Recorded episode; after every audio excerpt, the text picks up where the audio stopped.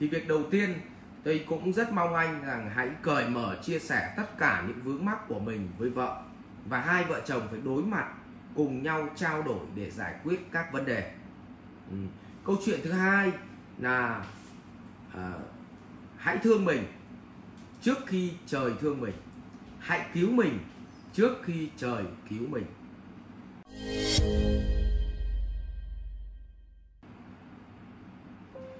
à, bạn Thiên Ngọc có đặt câu hỏi kinh doanh mà gặp stress vì hôn nhân thì làm sao bình tâm thưa thầy? Dạ.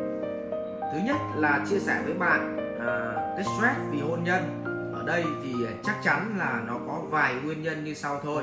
Một là bạn và người bạn của bạn không cùng tầng bậc về thân tức là cô ấy thì ham hố tình dục còn bạn thì không đáp ứng được thì cũng gây ra chuyện áp lực, mâu thuẫn cãi nhau. Trong đời sống, vì vậy bị stress bởi phần thân. Câu chuyện thứ hai, stress bởi phần tuệ, tức là hai người tầng bậc tuệ không như nhau. Người thì cao, người thì thấp, thành ra ngồi chia sẻ với nhau không được. Đàm đạo một chuyện là cãi nhau vô cùng, đúng sai. Vì vậy là stress về mặt tuệ và stress về phần thứ ba, đó là stress về phần tư tưởng. Tức là một người chỉ có tư tưởng sống tốt, còn một người có tư tưởng sống không tốt. Một người thì muốn rằng là anh hãy à, bớt thời gian của sự nghiệp đi, phải để dành cho gia đình. Vì đã lấy vợ, lấy con, đẻ con ra thì chúng ta phải có trách nhiệm với gia đình. Còn một người thì coi sự nghiệp là số 1 tức là khác nhau về giá trị sống. Như vậy chúng ta chỉ ra có 3 phần dẫn tới vợ chồng bị mâu thuẫn và đẩy mình đến vòng stress, đó là mâu thuẫn thân, tâm, tuệ. Và nếu mâu thuẫn thuẫn và gốc mâu thuẫn đầu tiên là nếu mâu thuẫn về tâm, thì cái đó là stress khủng hoảng luôn. Vì hai người sẽ không cùng tiếng nói được ờ, mặc dù là tuệ có thể cùng nhau. Nếu mâu thuẫn về tuệ thì vẫn có thể người nọ kéo người kia cố gắng kéo nhau đi để bằng phẳng về tuệ vẫn được. Còn stress về mặt phần à, phần phần tâm thì phần thân cũng không muốn quan hệ nữa. Còn stress về mặt phần thân thì là lý do sức khỏe.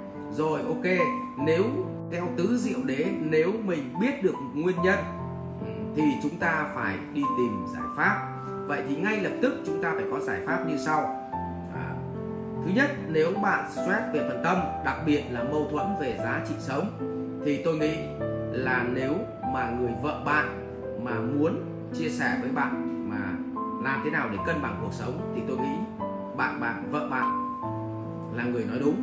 Bởi vì trong cuộc đời này, bạn làm sự nghiệp để kiếm tiền, nhưng bản chất tiền chính là phương tiện để cho mình có sức khỏe, để cho gia đình nhà mình có hạnh phúc, để tư tưởng của mình làm những điều tốt đẹp. Tuy nhiên, có rất nhiều người cả cuộc đời này lăn lộn trong sự nghiệp và không để ý gì đến gia đình, cũng không để ý đến sức khỏe của mình.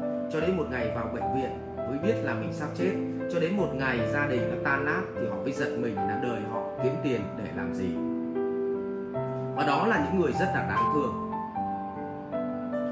Tuy nhiên, nếu như một người mà buông thả sự nghiệp, một thằng đàn ông buông thả sự nghiệp thì cũng vứt đi, bởi vì đàn ông bắt buộc phải làm điểm tựa cho người phụ nữ vậy thì ở đây nó mới chia làm hai giai đoạn.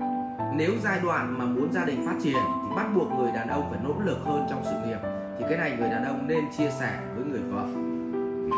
Nhưng nếu cứ kéo dài cái việc phát triển sự nghiệp liên tục thì không vợ nào chịu được. Thế thì tôi đồng ý là bạn có thể phát triển sự nghiệp và bạn nỗ lực trong vòng 3 đến 6 tháng. Sau đó bạn phải dành thời gian cho gia đình từ 3 đến 6 tháng, rồi bạn lại tiếp tục bước cái chân sự nghiệp đi một bước và như vậy trong đạo Phật gọi là cân bằng. Còn lúc bạn bước một chân lên thì nó hơi mất cân bằng, nó chênh choáng một chút, nhưng chỉ mất được cân bằng trong vòng một thời gian 3 đến 6 tháng thì người phụ nữ họ chịu được. Chứ còn mất cân bằng đến 30 năm, đến 3 năm, đến 5 năm, đến 30 năm thì những người phụ nữ mà chấp nhận được điều đó có nghĩa là họ phải có đức hy sinh ghê gớm. Cho nên bạn cũng phải thấu hiểu cho người phụ nữ và ngược lại, người phụ nữ cũng phải thấu hiểu cho nam giới. Nếu họ mất khoảng 3 đến 6 tháng, hoặc thậm chí kéo dài một năm vì sự nghiệp thì bạn nên chia sẻ với anh ấy và ủng hộ anh ta. Bởi vì trong cuộc đời này, thằng đàn ông không có sự nghiệp, thì bản chất là không có gia đình, không có điểm tựa cho bố mẹ, không có điểm tựa cho sức khỏe và tư tưởng. Cho nên, sự nghiệp đối với đàn ông là rất quan trọng. Cho nên mong rằng các bà vợ hãy ủng hộ. Tuy nhiên đàn ông cũng phải không vì người ta ủng hộ mà mình gì ạ? Lạm dụng thì mình cũng nên à, quan tâm đến gia đình. Và nếu có vất vả thì nỗ lực trong vòng 3 đến 6 tháng xong lại phải quan tâm đến các à, đến đến các thành viên trong gia đình để tiếp tục nó cân bằng cuộc sống của mình. Còn nếu mà hai vợ chồng mà không cân bằng với nhau à, về mặt gì ạ? À? về mặt trí tuệ thì tôi cũng chia sẻ điều này là điều tất yếu thôi. Nếu mình là nam giới mình làm sự nghiệp thì không cân bằng về mặt trí tuệ là tất yếu. Vì sao vậy? Ở cái tuổi từ 20 năm cho đến 30 năm tuổi thì là người đàn ông cực kỳ khoáng đạt để phát triển trí tuệ. Còn người phụ nữ trong độ tuổi này họ phải hy sinh rất nhiều bởi vì họ phải đẻ hai, ba đứa con. Và khi đẻ con như vậy thì ờ, mang thai 9 tháng, nghỉ 6 tháng nuôi con Ờ, bú sữa ờ, cũng là mẹ ỉa đái cũng là mẹ, đi bệnh viện cũng là mẹ. Nhưng lớn lên nó lại lấy họ cha ông ơi. Thế cho nên là người phụ nữ họ phải hy sinh trong cái giai đoạn này rất là nhiều. Nếu mình là người đàn ông, mình phải chia sẻ với vợ và đừng ờ, trách rằng là cô ấy ngu hơn mình.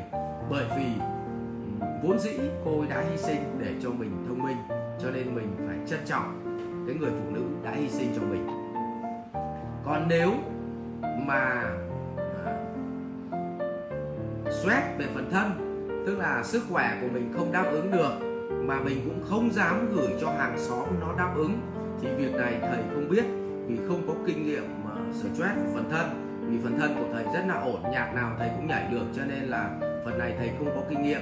Vậy kính thưa anh, nghiên cứu sách vở để giải quyết phần này ạ. Rồi, cuối cùng là chúc anh sớm thoát ra cái vùng stress. Và bây giờ nếu mà hiểu nguyên nhân như vậy thì bắt đầu có giải pháp rồi thì ngày mai anh sẽ thực hành thế nào? Thì việc đầu tiên tôi cũng rất mong anh rằng hãy cởi mở chia sẻ tất cả những vướng mắc của mình với vợ và hai vợ chồng phải đối mặt cùng nhau trao đổi để giải quyết các vấn đề. Câu chuyện thứ hai là uh, hãy thương mình trước khi trời thương mình. Hãy cứu mình trước khi trời cứu mình. Thì sáng ra, hãy dậy tập thể dục. Việc tập thể dục, nó sẽ đẩy lùi stress rất là tốt. Cho nên cố gắng, khó nhất của bạn là vượt qua chính mình. Và nếu bạn đã nhận ra mình stress, thì tôi tin là bạn sẽ có cách để vượt qua nó.